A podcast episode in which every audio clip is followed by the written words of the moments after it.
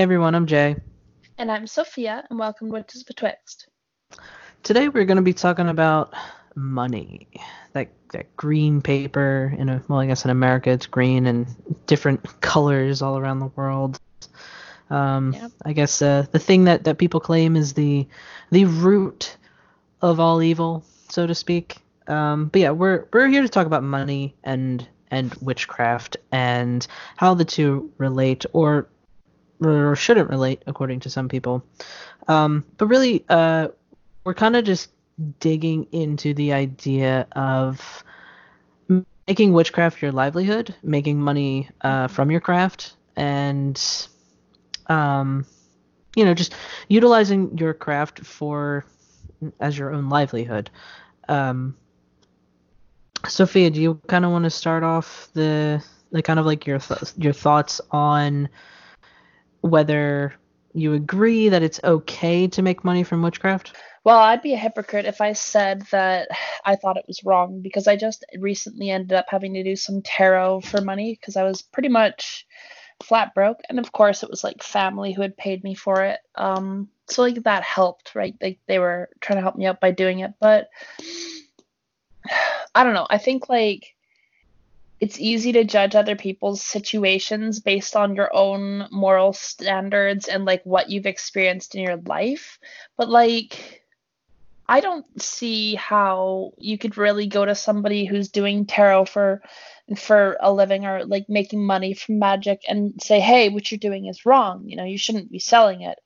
Because like there's only I don't know, money fucking sucks, you know what I mean? And sometimes you get to a point where there's not a lot you're super great at in life and maybe you put like 10 plus years into your craft, right? Now any other trade in the fucking world, like artist, you could you could sell a painting, even though painting is a really bad example because God knows you do not make money worth your time from paintings unless you're rich or sorry, famous. And like True. yeah, but like any other skill, it's not really a problem if you made money from 10 years worth of work, right? And there's like this weird kind of bias in the witchcraft community that nobody should really do stuff for money sometimes. Not to say that everybody thinks that, but a lot of people kind of have that attitude. It's like there's only certain forms of making money from witchcraft that are socially acceptable. Like the first that comes to mind is books and music. Nobody's going to tell you that selling a book is a bad thing because books help everybody and everybody should be able to buy them and it's been a part of the community since it pretty much started books right? Same thing with music. Like you need people to play at your festivals and like that stuff draws people together. But like where where the judgment kind of comes in is in like money magic. There's a lot of people who are very um opinionated about that. And then doing doing small acts of money for or ch- like magic for money, right? Like say doing like tarot readings or palmistry or astrology, you know? But like I don't know. I think it's I, what do you have to chip in? I've said a fair bit there. yeah, I think I I would say that as as just like a general blanket opinion on whether I believe it is okay to make money from your craft, um, I do believe it is okay to make money from your craft. I 100% believe it because it is a craft, it is a profession, um, it is a vocation. So um, I do believe that you should be allowed to have a livelihood from that. Just as with any vocation or trade, however you want to look at it, um, I do I, I view witchcraft as much as you know. Some people can view it as a um, as a religion or a spiritual journey or something like that, but I also view it as um, like a job in a way, especially it, especially when when you present yourself as a witch to um, either friends, family, or or even just the general public, if people are receptive to the fact that you're a witch, like if they don't if they don't do that immediate reaction of like, oh, ew, that's gross, that's weird, that's evil, if you don't get that immediate reaction, generally they become very receptive and they start and people start to ask you questions like, oh, Mhm. can you read my cards? Can you um you know, uh, make me a spell or my you know my boss is an ass what can we do about that um, mm-hmm. and so they start to come to you asking for things which is no different than um, being an artist and someone coming up to you and say hey you draw really well can you draw this for me or being a graphic designer and hey can, can i commission you it's it's essentially yeah. someone commissioning you to do something so i believe that it is totally fine to accept money for your services because you are performing a service. Mm-hmm. Um, I think some of the uh, the stigma surrounding accepting money for magic comes from there are people out there uh, who are not I hate using the term real witch or not legit but there are just some people who are obviously not legitimate i guess if you want to put it that way.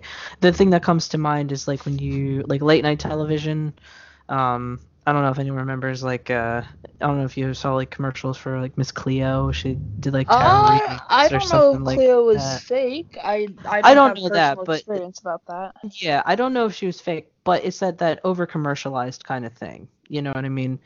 Um so it's this idea of you see these kind of I don't know, I guess maybe charlatan types that are or people who give like walk around giving like unsolicited psychic advice and be like, "Oh, I see mm-hmm. I see things." So there's a lot of there can be a lot of smoke and mirrors yeah. um in the but field.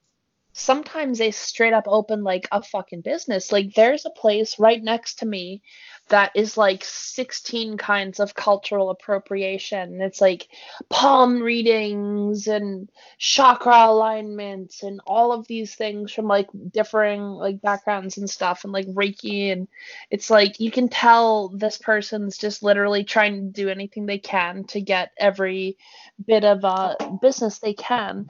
And there's like uh, this is something we're going to talk about in a different episode, but I think it ties into this. You have to kind of be aware of when like people are taking you for a ride with it too, right? Because like I don't know.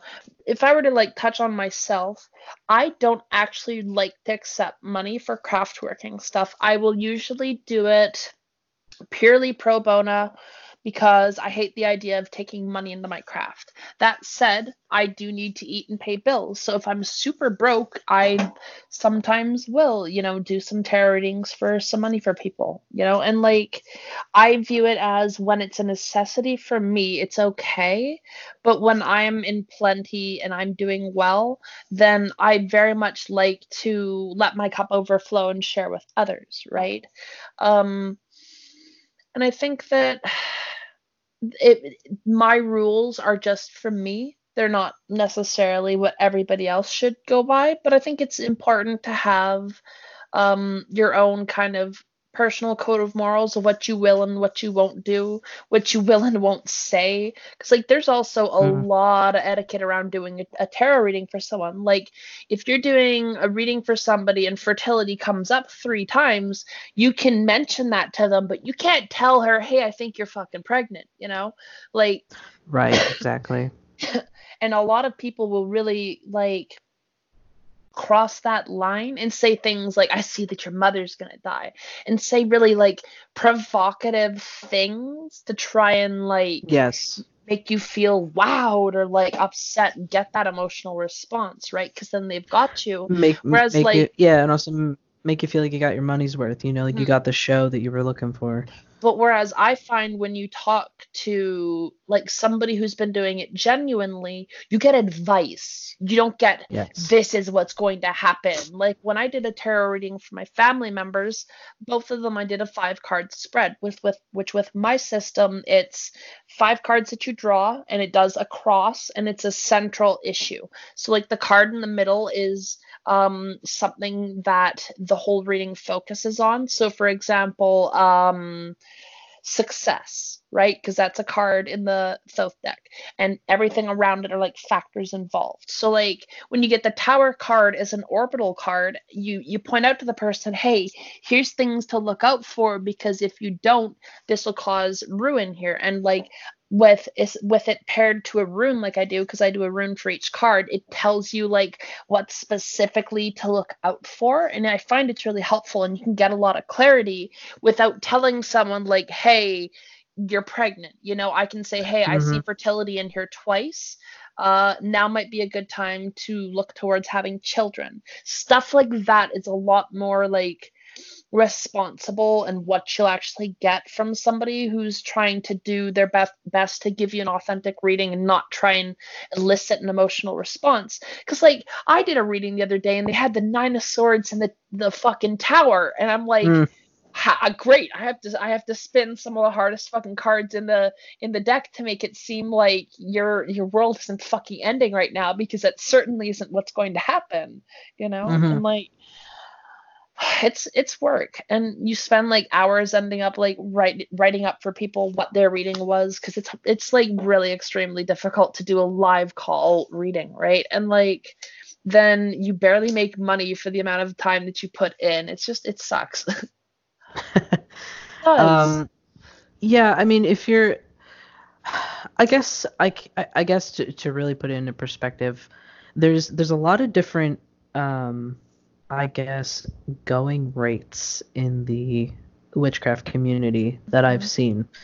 Uh, let's just use readings as an example because I feel like that's probably the most common thing that people pay for is for readings. Um, so usually, uh, like for example, like at a pagan pride event. So for our Philly pagan pride events, most of our vendors, if they're doing readings, it's um, between ten to twenty dollars. Twenty dollars yeah. is high for yeah. for like a, I guess if you want to call it like a festival, right? Because it's kind of like a little festival, mm-hmm. um, or like a fair, however you want to call it. But um, I feel like ten because usually your readings are not that long. It's maybe ten to fifteen minutes, uh, mm-hmm. maybe twenty minutes, because it's a very small scale kind of thing.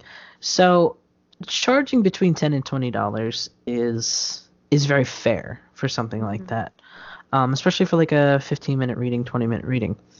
Now, when I and even now in if someone were to ask, I guess maybe like for a 30 to 40 minute reading, maybe well into an hour, I still can't see anyone charging more, more than, than 20 bucks. Maybe more than 30 for yeah. like a full hour, you know?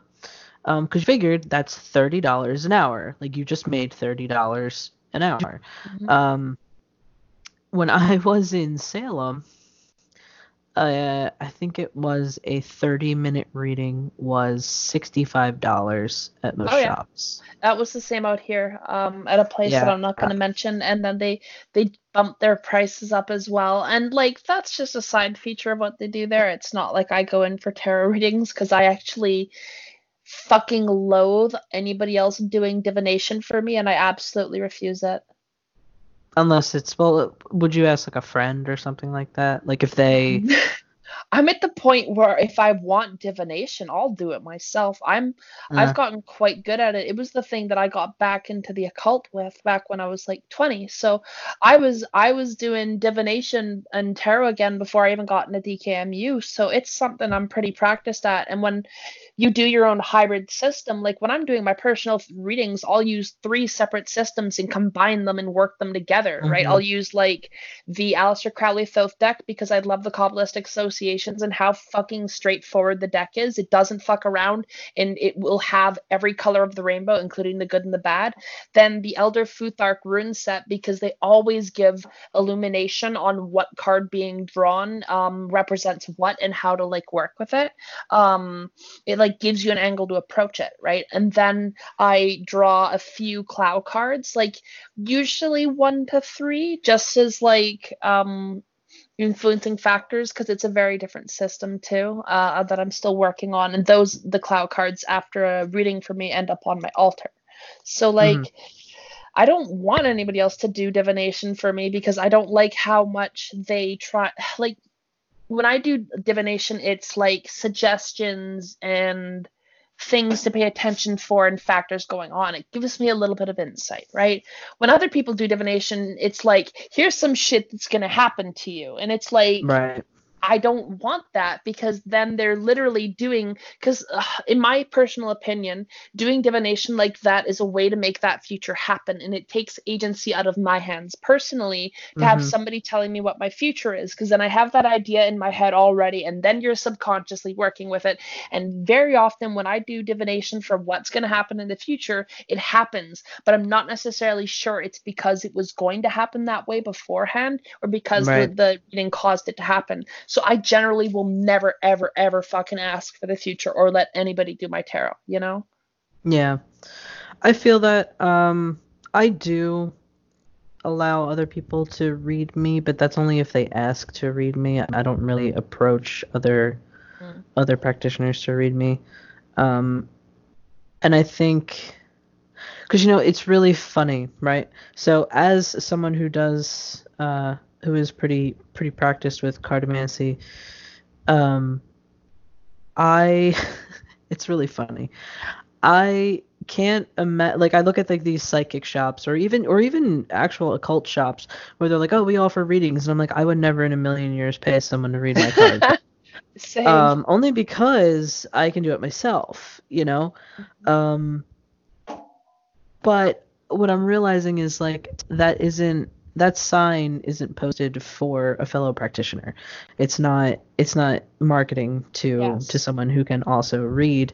It's marketed to people, I guess if you want to call it for better like lay people, uh, however you want to put it. Um, you know, for people who aren't into the craft, they don't practice it or whatever the case is, or maybe just someone who just isn't really that good with divination and cartomancy. Um, it's intended for those people. Mm-hmm. I feel like there's no there's no rules on what to charge for things. Um, but I do think that a lot of the prices, especially when it comes to divination services, um, I do think that the higher the price, the the larger the witch's ego. I would agree with that as well. Yeah. Um, and that's the that's the slippery slope in my mind when it comes to um, money and witchcraft. Is but at the same time, ego inflation. Yeah, but at the same time, there's another part to it too. Like, say you make a lot of your income from doing tarot readings, right? And mm-hmm. God knows you're not going to be like, yeah, sure, $30 an hour sounds good. But when you do that once a week, it's not so much, right? So mm-hmm. I understand a lot of people who are like in financial need and it being more important for them. Like maybe they're older and they can't necessarily work a physical job, you know? That can be a real important supplement for buying that person groceries and keeping somebody connected in the community sometimes, right? And like, I think that if I could say anything, it's just that I would hope that we would all have good faith with each other.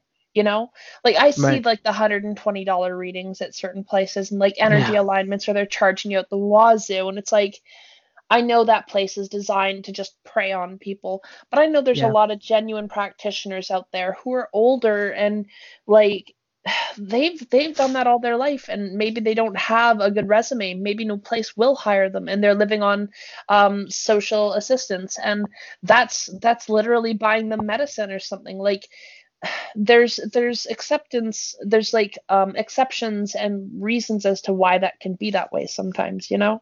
Mm.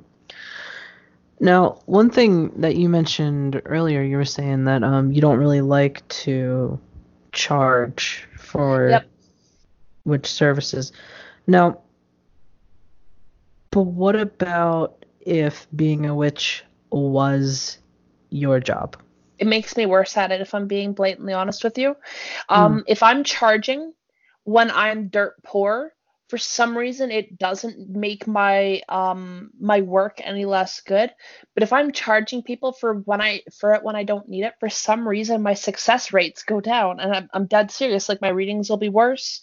Um and it's like I feel like it's um a bit of a personal philosophy of mine that I notice because I play competitive shooters a lot. When pressure is on with me because like we were playing to get to max rank in Destiny last night and we did it for Ava, so we were playing like the best people that were out there, right? Mhm. And once we got there and the pressure was gone, I was phenomenal and we won like 11 matches in a row after we had finished that or not quite 11 but like a lot like a lot Mhm. and once the pressure was off i could just do it. But it's like the whole thing of if i'm charging money when i'm broke i know i need it. And whether or not they get a good reading i'm not too worried about it because i need that fucking money right? Mhm. but if i don't need it then it's what comes down to it is my reputation is on the line right?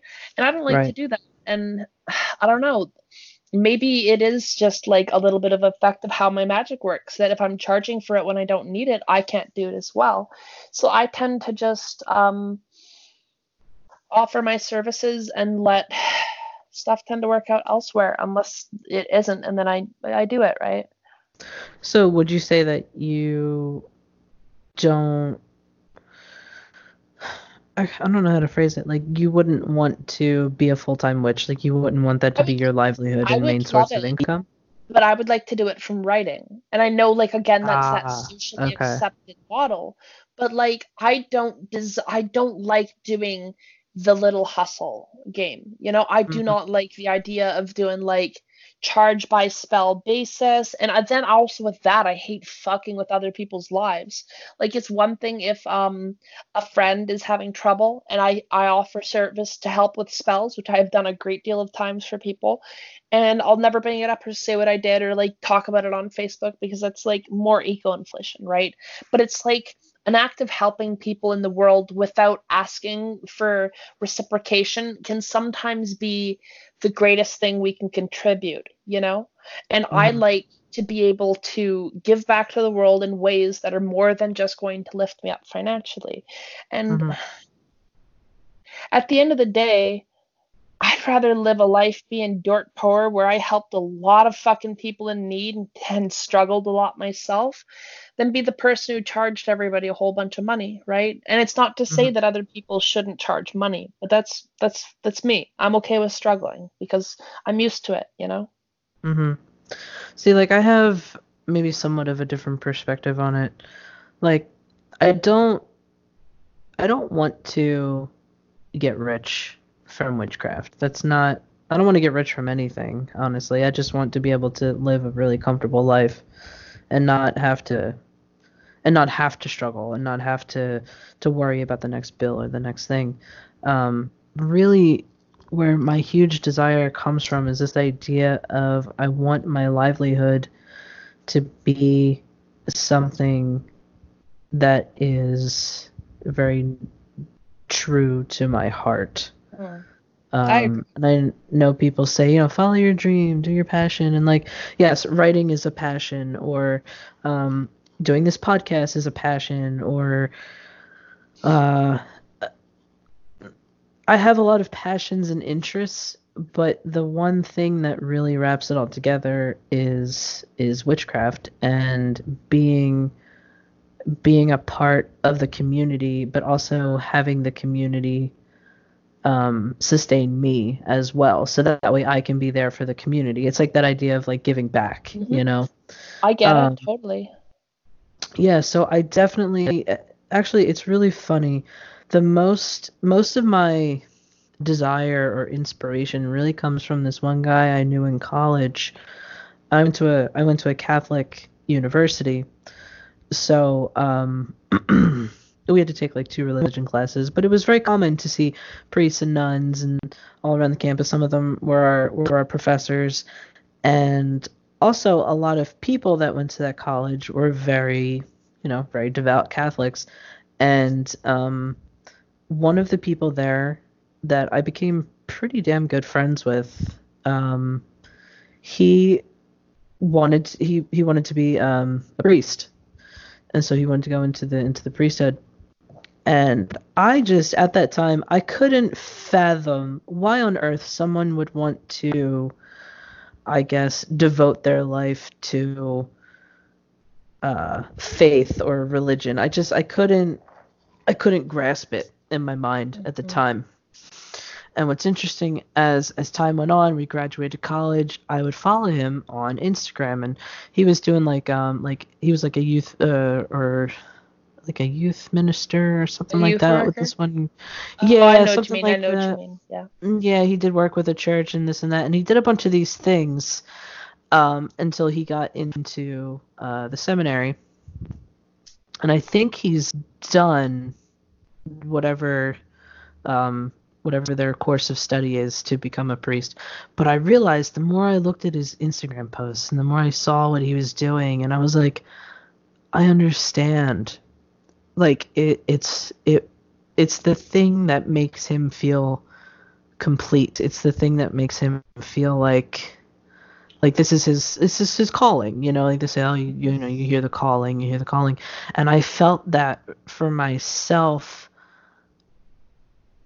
um, through witchcraft. Mm-hmm. As weird as that sounds, that I'm finding all this inspiration from this very young Catholic priest, but um, I just it was really inspiring to watch him fall. He's like, I'm going to become a, priest, and he did it. You know, like from from the day that I first met him, he was like, I'm going to do this, up until now, and he and he did it, and he's dedicated his his life to this. Um, to this religion, to this faith that really just brings him such joy. And that's how I feel about witchcraft.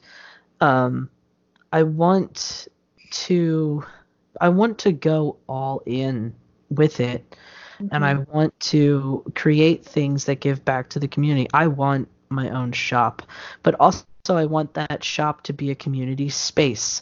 I want that place. Yeah. I want that shop to to to host, you know, um, events and um, and have you know local covens come in and utilize that space and i also you know wouldn't be opposed to like i don't know like homeless youth that wander through and they're like i have nowhere to stay uh, stay in my shop you know what i mean like it's just stuff like that i'm just i i just want to to protect and provide and give back to mm-hmm. the community and I just have this strong desire to make it financially um, financially profitable to do that. Yeah. To to inject that money back into the into the community, back into the the pot, so to speak. And it's hard because like as far as communities go, we're not a rich one. You know, a lot of witches aren't necessarily no. people who come from wealth a lot of us can come from pretty desperate backgrounds at different times and um, a lot of uh, people i know who do witchcraft also have trauma uh, a great deal of them actually um, mm-hmm. so like i think we're a community of people who are very vulnerable and who have been through very harsh things and also kind of struggle with life a little bit sometimes especially when you're like at so at odds with society and every everything it is and like the values it holds that is like completely and like antithetical to what you believe in when you do mm-hmm. witchcraft because it's about like community and coming together and oneness and sharing uh, and knowledge and like understanding we're one fucking human race and we can do marvelous things together right? And like to have a society that demands that we be pitted against each other all the time naturally weakens us right? And so mm-hmm. I think I I wish I would not be stuck in the 9 to 5 life all the time, but if I have to bear it for a while longer, I will, you know. But to me, you were talking about what you'd like out of it most. I'd like to be a performer. I love poetry. I've taken to it very hard. Um, I've got almost I've got enough to actually finish a book if I were to publish everything I have right now, but I don't like enough of my material and some of it's too personal to actually publish. So I'd like to do that and maybe one day learn to sing again because I used to be able to sing prior to my voice surgery and I'd like to be able to perform in those spaces and bring people together and like bring light and warmth and and heart you know and and tears to people's eyes make people feel things and make them want to do stuff. Like what inspired me to, to do poetry was another trans woman at a poetry reading. And like to be able to pass that spark is such a magnificent power and I feel like that's my calling and I really want to be able to do it with my life. So yeah. so yeah, it's kind of interesting. We both kind of talk about that feeling of that calling. Yeah, I got a little teary-eyed saying that. yeah. And I think I think that's kind of why we all gravitated toward each other to to do this podcast. I feel like we were all kind of put in each other's paths mm-hmm. for a reason because Scott, um, he or they couldn't be here with us right now to do this recording. But um, from the moment I met Scott, they always wanted to have a shop. Um, mm-hmm. uh, what was it? Uh, Witchwise occult apothecary something something. It was like some long name. I can't remember. It was yeah. Witchwise. It's that that and, that brand that Scott has uh, set out for himself. Um, yeah. And yeah, that that's just always been from day one. So that idea of giving back to the community, and it's not so much, and it's not so much the idea of like, I'm cool because I have a witch store and I sell witch things and blah blah blah blah. It's not about that because man, if I if I had my own shop, I, I wouldn't sell like it. It pisses me off when I just see, and this is where like witchcraft for money really g- gets on my nerves. Is when you walk into a shop and you see the same products that you've seen in all the other witch shops that you've been to. Yeah I can't stand it. It's terrible and it drives me absolutely insane. And I was encountering that in Salem a lot, of all places. I was like, oh my gosh, these, this is like the same stuff that I saw in that shop, and you know, the same tarot decks, the same crystals, the same books. Can I give um, you a, a take that I'm sure is going to be incredibly unpopular that I've been sitting on for a while now? Yeah. I am not a fan of Salem and all of the excitement around it. Like, I really don't like to say that too often because I don't want to be someone who, like, puts a damper on other people's fires. But it's like literally for the reason you just listed. It's like commercialized witchcraft. And, like, right. Salem's magical because witch trials happen there and it's known through pop culture. And yes, there is a strong associative energy because of that but I don't like the idea of going to a place that's popularized because a bunch of women were wrongly accused of like the craft and murdered there. And like, then it gets sold and capitalized on. Like, it feels really jarring to me, you know? So yeah. I try to stay away from it and not put too much negative energy out there about it. But it really rubs me the wrong way. If I were to go to Salem, I'd be sad the whole fucking time I, I would not be able to spend a penny on all of that witchcraft stuff because it seems like it's almost an affront to what happened to those women, you know? Yeah, um, I agree, and I did have this sense of of of kind of like wariness and like sadness a lot. Um, the energy in that in that land is incredible. It's it's incredibly powerful spot, and you can feel it. Um, the town itself is just uh, is very visually appealing. It's a cute little town, um, but we did do some historical things too, and actually, of all the women that like no one was actually a practitioner of witchcraft in the in the Salem witch trials. No one actually was. They were just all wrongly accused of it, which is absolutely fucking terrible. That these innocent people were just accused of witchcraft because people said so and then they died. Um, yeah. It's a horrible thing. But the th- I was under the impression that a batch of like super super super witchy like real witchcraft shops were all in Salem, and what a lot of what I found was just the same commercialized stuff recycled from shop to shop to shop. Not all of the shops, but a good chunk of them. There was one shop in particular that made me it kind of made me um uh I was that like faith in humanity restored? So faith in witchcraft restored. Mm-hmm. it was called uh the coven's cottage?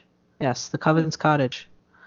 And me and Joyce were passing it, like we'd go get coffee, and they weren't open yet, and because they opened a little later than the other ones, like around eleven, and I'm like, man, when are they gonna open? Like this is a really neat looking little shop. It was very, it wasn't very flashy, like the other ones. It was very small and just, um, they had this little bench outside, um, and what I noticed, what I noticed was that outside the door they had a sign, and it said no cell phones um, but not just in the effect of like don't take calls in our store but like no texting no google no nothing. Like do not take your phone out of your pocket in our store period. And i was like why? What is in this shop that is so different from all these other shops that they felt you know that they had to post that outside the door and so finally the shop opened and we went in and I completely understood why. Because it was literally a witch's cottage inside this shop and it wasn't commercial witch cottage. Like there were herbs hanging from the ceiling, you know, drying, like dried herbs hanging from the ceiling. Um, they made, uh, they had a house blessing powder that was made by them. They had um, animal bones that you that they had there that they got from uh, sanctuaries. Um, they had beautiful cauldrons, um, just really authentic witchcraft materials. Mm-hmm. And I was completely in love the moment I set foot in the store. I was like, this is why I came to Salem to find a shop like this. This is what I wanted because I can't there's there's no shops like that in in my immediate area where I am and sometimes buying that stuff online it just feels weird.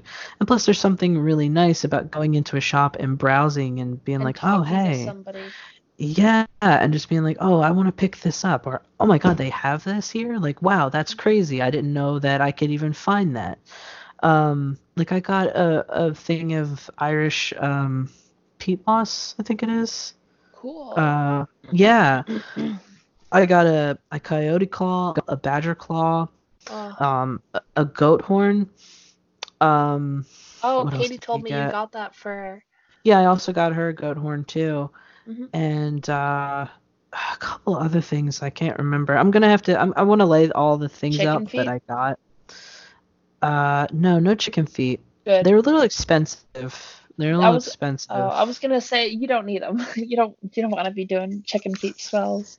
Yeah, and that I didn't really have any use for it. Mm-hmm. Um, but yeah, it was just. It was just. It felt so good to go into that shop and say yes this is and that was that was the kind of sh- and it, it made me be like yes this is the kind of shop that i want this is what i want to bring to my local area i don't want the the same candles that you can buy in the grocery store. I don't want the same, you know, six Athame styles that you can buy at any other vendor. I don't want that shit because to me it's just shit.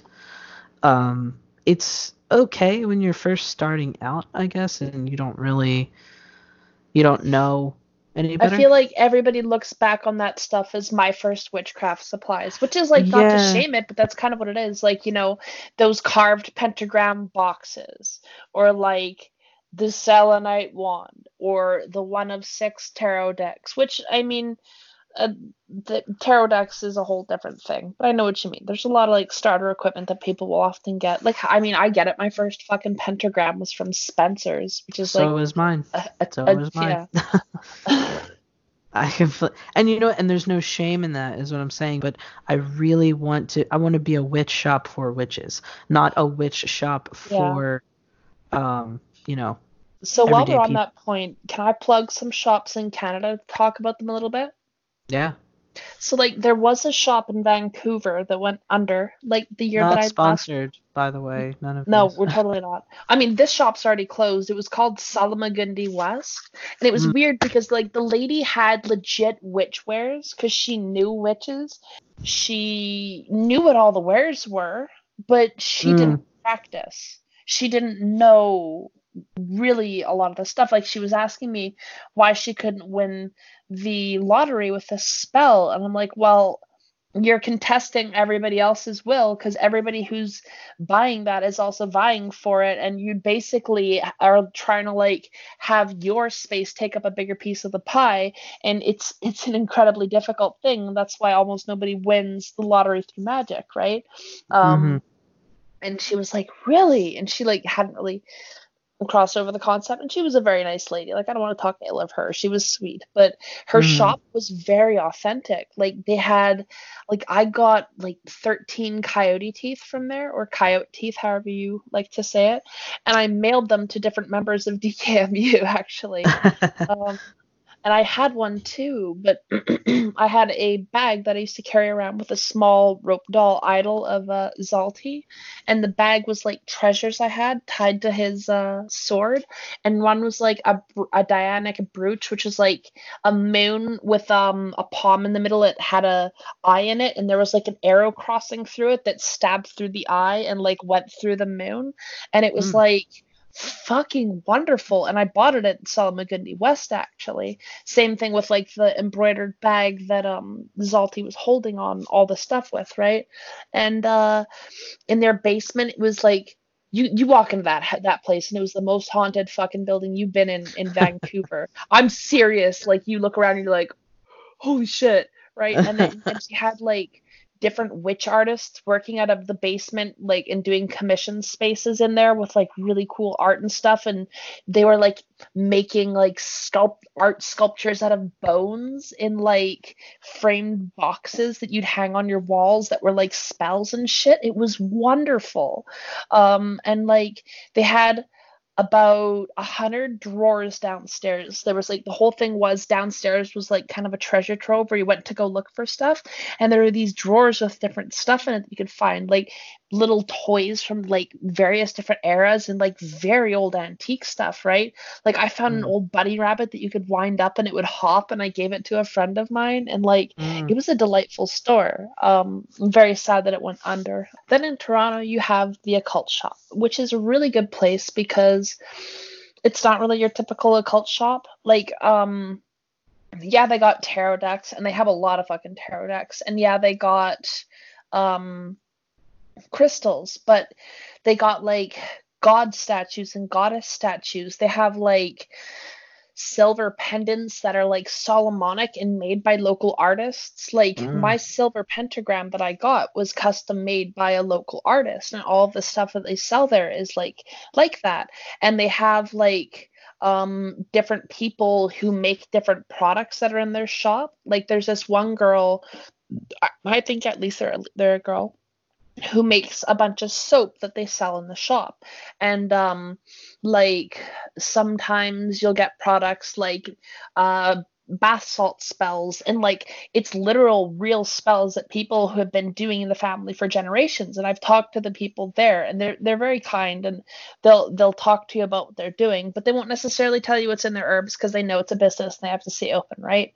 But they have like really good book selections. They have like sprays and mini cauldrons and bigger cauldrons. And like you can get all kinds of delicious stuff. Like i got coffin nails that i sent y'all were from the occult shop. Mm-hmm. and i get like frankincense myrrh like the incenses there are like handmade by by people in the local community. Like they have tarot readings there. Like it's it's a really powerful place oh, and like pe- they service people from all different pantheons so you'll have different types of practitioners coming in there all the time and buying different stuff and you get like really interesting conversations and i kind of walk in and i guess sometimes i intimidate other people in there because they like look at me and they're like okay I, I just I look very serious. Like if you meet me in person, you'll you'll know what I mean. I I get the same too. Like um, I guess uh, I always got that like when when I was presenting female, I always got that um, you should smile more. You know, you look so serious. Yeah. For yeah. me, it's like I still come across really strong. I guess I still have um, I don't know what they call it, resting bitch face.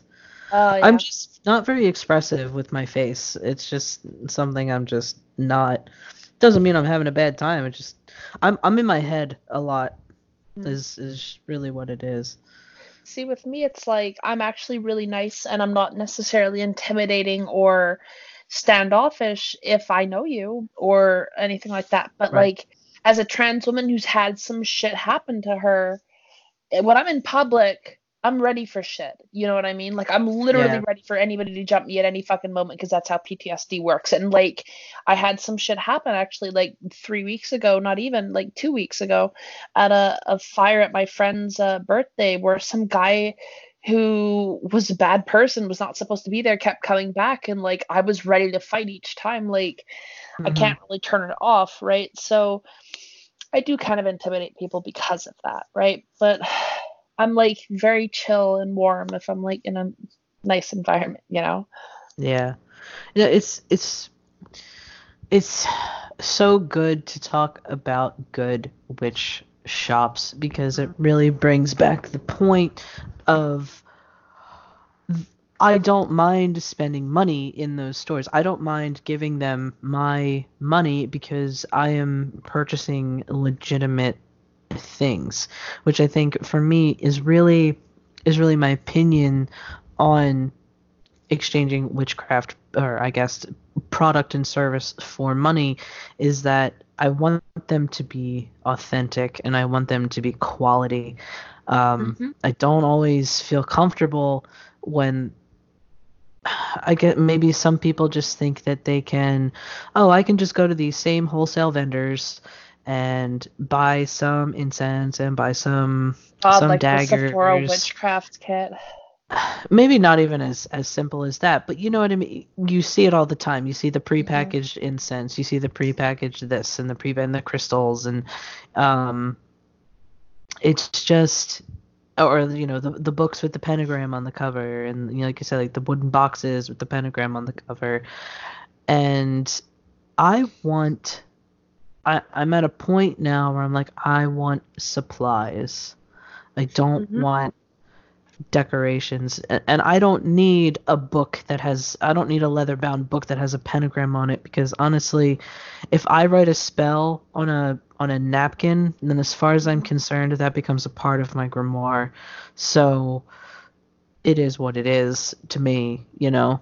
Um some people really go for the for the show for the look but I mean that that's just personal preference but that's where I don't mind spending my money on which things, which is where I feel like it's okay to to charge. If you have a if you know in your heart that you have a quality legitimate product and or service that you are offering, then there is nothing wrong with putting a dollar sign on it and and charging money for it because you put your work and time and effort into it. Now whether this is in the case of having your own store or maybe you just have a like a like a little shop that you go to different pagan pride events or different craft fairs uh however it is that you sell your product or your service as long as it is authentic and true and and just legitimate then more power to you. But i don't appreciate i guess the um the commercial part of it. It's like right now is a very good time to be a it's a very good time to work toward being a self-sustaining witch and it's also a very bad time to work toward being a self-sustaining witch because there's a lot of this commercial element that's out there you know people expect certain things from you but then it's also the uh the witchcraft community expects certain things from you and you have to you have to think like are you trying to be are you trying to serve are, are you trying to serve the both communities at, from the vocation of the witch or are you just trying to make money because you're a witch Yeah. And it's definitely a thing too to to make sure that you're finding somebody if you're somebody who isn't a witch yourself uh, because i feel like most people who watch this podcast are witches but in case there are people who aren't like do your research like talk to people about that person like and if some of the stuff we've mentioned that are kind of like red flags come up like the whole emotional display maybe don't give them your money again because they're that they're like trying to prey on you, right? Right. And a lot of people who want to provide you those services really want to give you good advice rather than like tell you your your future, you know? Right. And and another thing I noticed with the with some of the shops in Salem that were really advertising the um the readings that they offered in their shops, they had those reading tables by the front window. Like where people were passing by. Oh yeah. Instead of it being because honestly, I would not feel comfortable doing a reading for someone as part of the display. It, you're basically a mannequin in the window. hmm You're advertising for them. It's very um It's crafty, that's for sure. it's fucking kind of gross.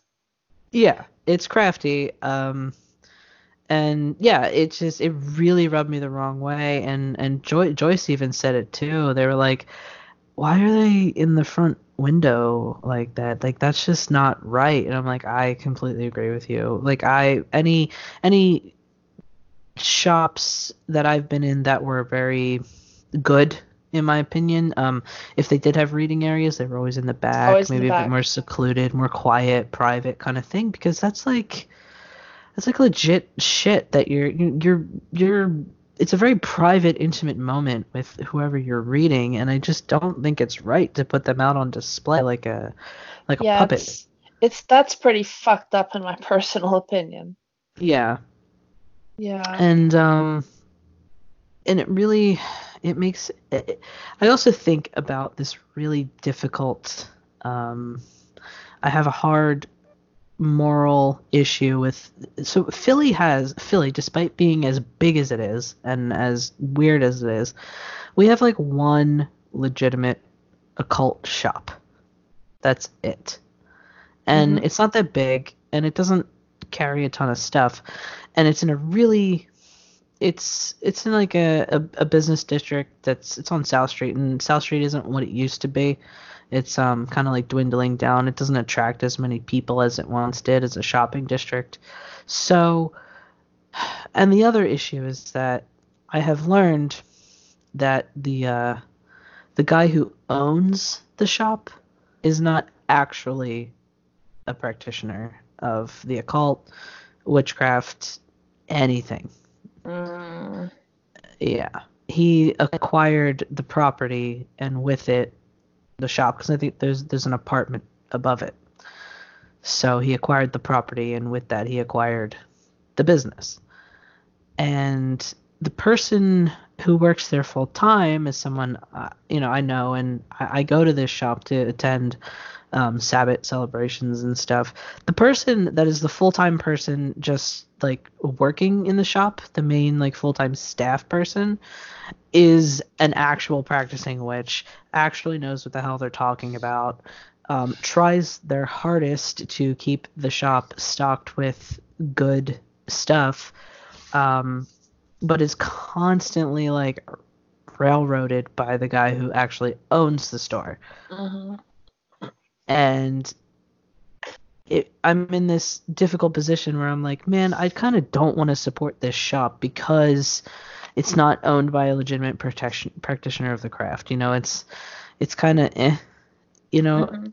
in that way. But then at the same time, I'm like, yeah, but it is this, it's the livelihood of a friend A of mine. legit practitioner. Yeah. Right. So I always find myself in this tricky situation, and I, I and I would love to like get a band of, of local witches together and, and buy the guy out of the shop, you know, just like we'll take the business. You just you keep the, or like we'll rent from you, or like whatever the Yeah. case is, you know, like we'll Take just rent the shop from you. And eventually just buy them out and be like, look, just get the fuck out of here. Here's your yeah, payout. exactly. Exactly. Like I would love to get a collective, but um, I've kind of been thinking more along the lines of maybe like a like a com- competing shop maybe could possibly Maybe. pop up because you know co- competition's always good, but I One thing I wanted to say, um, it's weird to me city witchcraft because I have only lived in the city for five years of my life. Um, that's true, yeah. I'm a fucking rural girl. Like I, I know I've mentioned it a few times, but my hometown, Jay, has 3,000 people in it. The whole area is 3,000. That's people. less than my high school. Yeah, I think it's 4,000 now, but when I grew up, it was 3,000. Um, I, I can't imagine you um it's so small town and nestled in the middle of the fucking Badland Mountain area of BC. It's like where the uh, only desert in Canada meets a pine forest. So mm. like on the north halves of the mountains there, it's pine forest because they get less sun and heat. And on the south facing parts, it's like arid desert. There's like sagebrush and like some small cacti can grow in the summer on those mountains, specifically prickly pear and like there's rattlesnakes. There's literally a mountain named after where the rattlesnakes live and it's um they're diamondback rattlers and like there's black widows that'll fucking kill you and brown recluse and stuff and it's a it's a wild little fucking town. And if i wanted animal bones i'd go out and look where animals get killed you know? And i've mm-hmm. gathered my fair share of, of like stuff from the woods. Like i've taken plenty of bones that i've found right? It's easy enough to get. And um, um, sometimes your family hunts so you get horns or something and it's it's much easier to come by stuff like that and if i want herbs i'll go out and look for herbs with an with an identification book right and if i can't get them i'll plant them myself and grow them so it's like interesting because it teaches you like a very connected with the land exchange for getting mm-hmm. those items without having to have it all capitalized because yeah. at the end of the day like it is true true that, you know, we have to live in the world that we're born in, but there's something very nice to be said too about being able to go into the woods and get it yourself without dying and don't go alone and unarmed. The two rules of the woods both people bring weapons, whether it's a, a, a big fucking knife or a, like a big fucking hammer or something. You mm-hmm. you both have that and you don't go alone. This has saved my life in numerous instances. Mm-hmm. Yeah, I mean, from someone who has grown up only in an urban, um, I've only been in a city my entire life, so for me to come across animal bones, um, either out, it's very very rare that I find them, you know, just somewhere in my travels in a city. That's why that Coven's Cottage store blew my mind because I was like, I can't find this stuff where I am. And I would love more than anything to go out into the woods and and find things and, and forage and stuff like that. But the thing is is I don't have the knowledge. Like yeah, I could go out into the woods, but I don't know what I'm looking at. I really don't. I have no clue. Um you know what lavender looks like though, like the buds, right? Like, yeah you could spot the plant, I'm sure. Like, there's a lot of knowledge that you'd be surprised would translate over.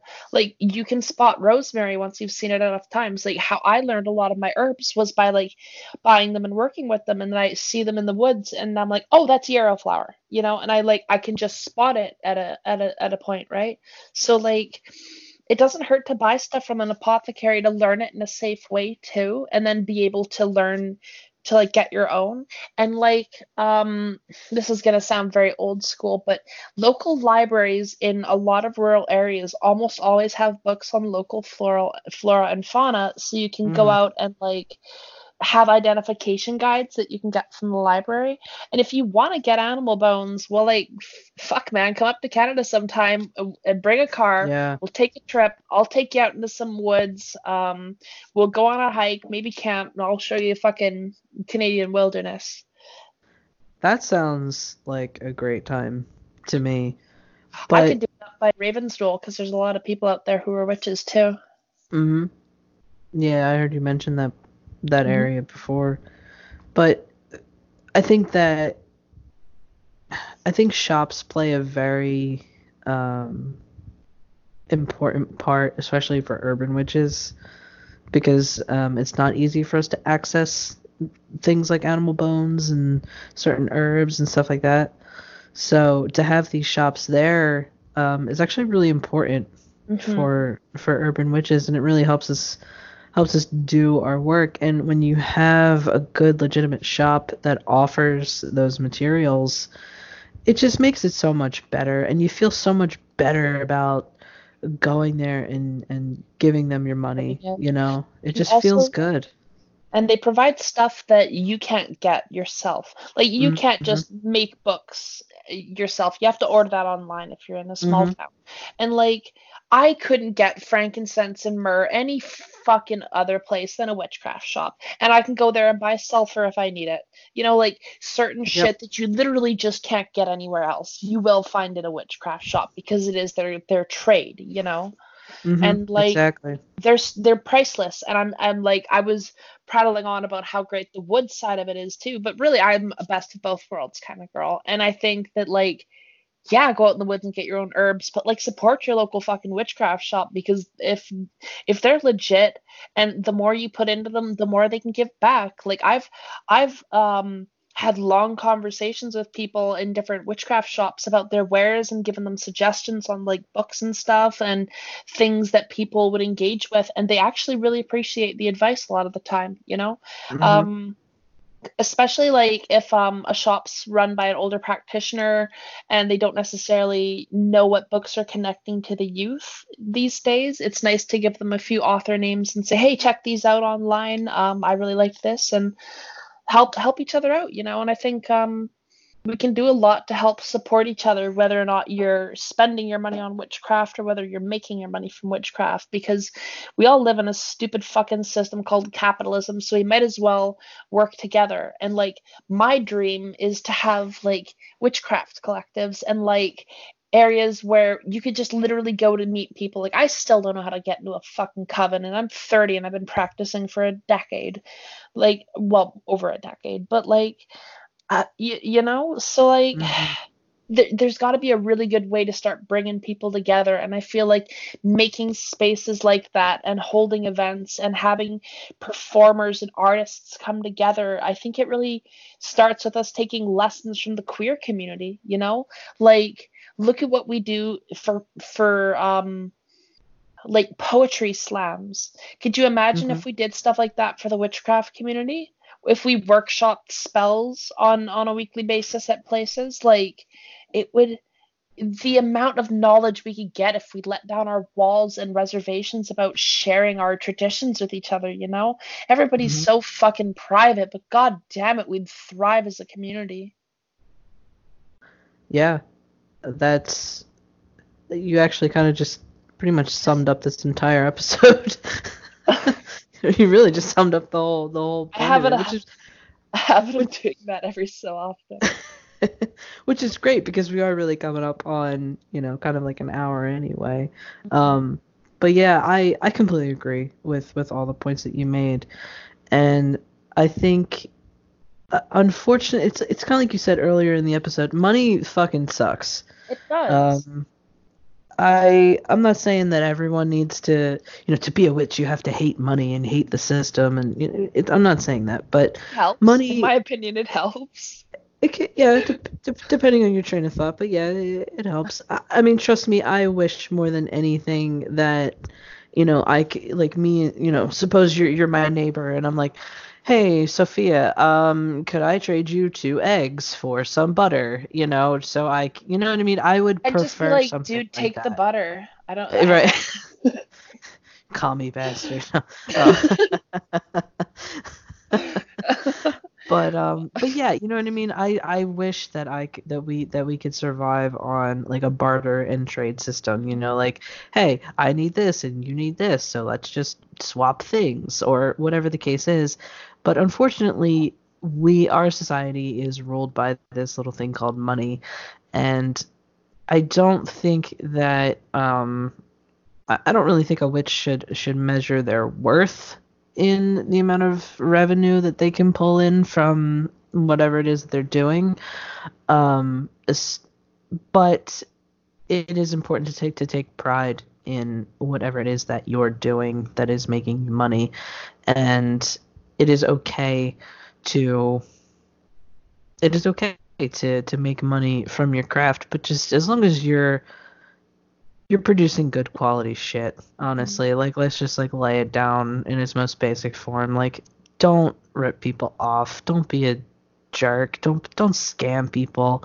You know what I mean? Like if someone asks you for a particular service and you can't do it or you know, it's just not in your wheelhouse, don't don't just do it for the for the dollar signs. It's not it's not worth all of those other implications. It's not like um it's not like you sell you know like you sell someone a, a broken item and the, oh, okay it's broken they return it. Okay no big deal whatever. But you can't sell someone a broken spell. Like the just the implications of that are just it's it's too much. It's it's too much and it's not worth it's not worth the whatever money it is that you may have gotten in exchange for it. Um, yeah. But all in all, definitely support your local witch shops. Those are people that are really trying to to bring something into their communities.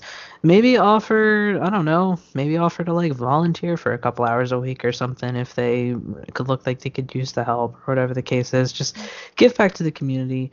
Don't be afraid to charge money for things in the craft that you know you're good at and that you know you can provide a service for.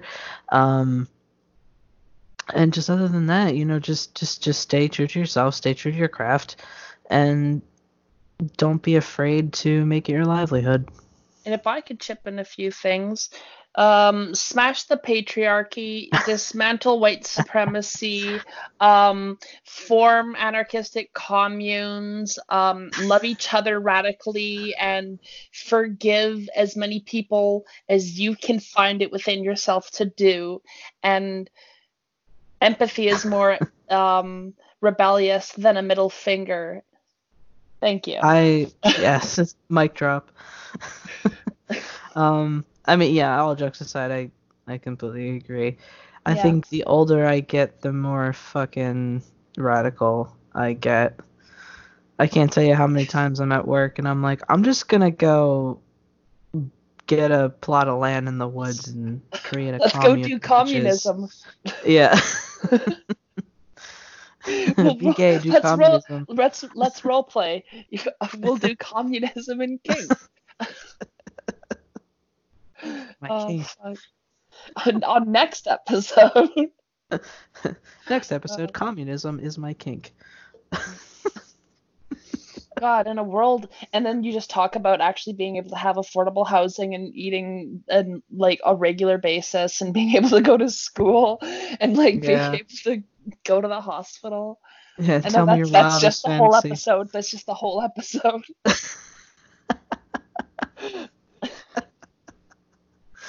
the world is fucked, everyone. Sorry. it'll it'll get better, I hope. I'm working on it. Join me in magic, everyone.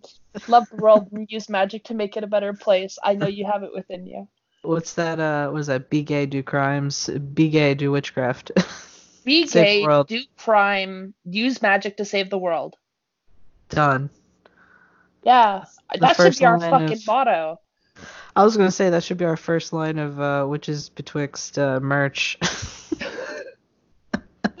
uh.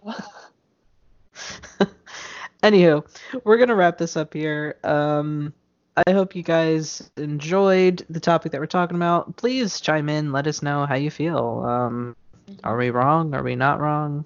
I don't know. Let us let us know your opinions on it. You can and follow colonialism. On... Sorry, I don't know how I didn't forget that. And colonialism. Yes, and colonialism. this episode's been all over the place, but that's okay. Um, it's pretty pretty par for the course for us. But I think that's why people like us is because we're not super super organized.